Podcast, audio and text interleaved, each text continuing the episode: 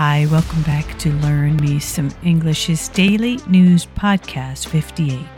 Today's article, Authentic, is Merriam Webster's Word of the Year for 2023.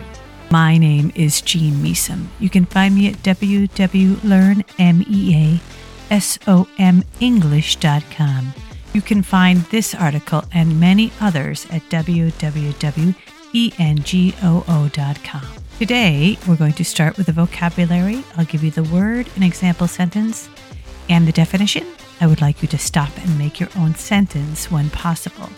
I then will continue with the reading of the article, and in the end, we'll have some comprehension questions. Okay, let's begin with the vocabulary. 1. Deed, noun. An action that is done intentionally. I donated blood this morning. That was my good deed for the day. 2 Imitation, noun, a thing intended to copy something else.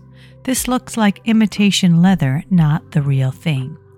3. Acceptance, noun, the process of fact of being considered adequate, valid, etc.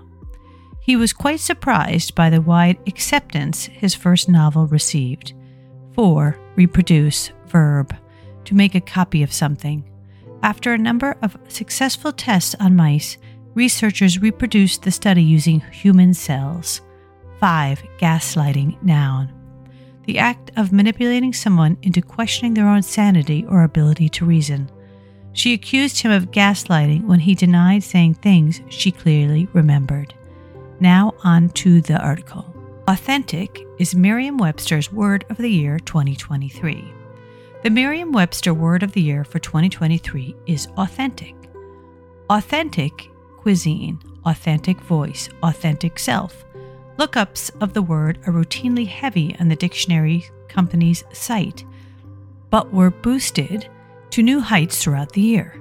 Editor at large Peter Sokolowski told the Associated Press. We see in 2023 a kind of crisis of authenticity he said before the announcement of this year's word on November 27th. What we realize is that when we question authenticity, we value it even more. Sokolowski said that this year interest in the word authentic did not increase suddenly at any particular time, but the word was a constant object of interest. This was a year of artificial intelligence and also of a moment when ChatGPT maker OpenAI suffered a leadership crisis Taylor Swift and Prince Harry chased after authenticity in their words and deeds. Elon Musk, at February's World Government Summit in Dubai, urged the heads of companies, politicians, ministers, and other leaders to speak authentically on social media by running their own accounts. Can we trust whether a student wrote this paper? Can we trust whether a politician made this statement?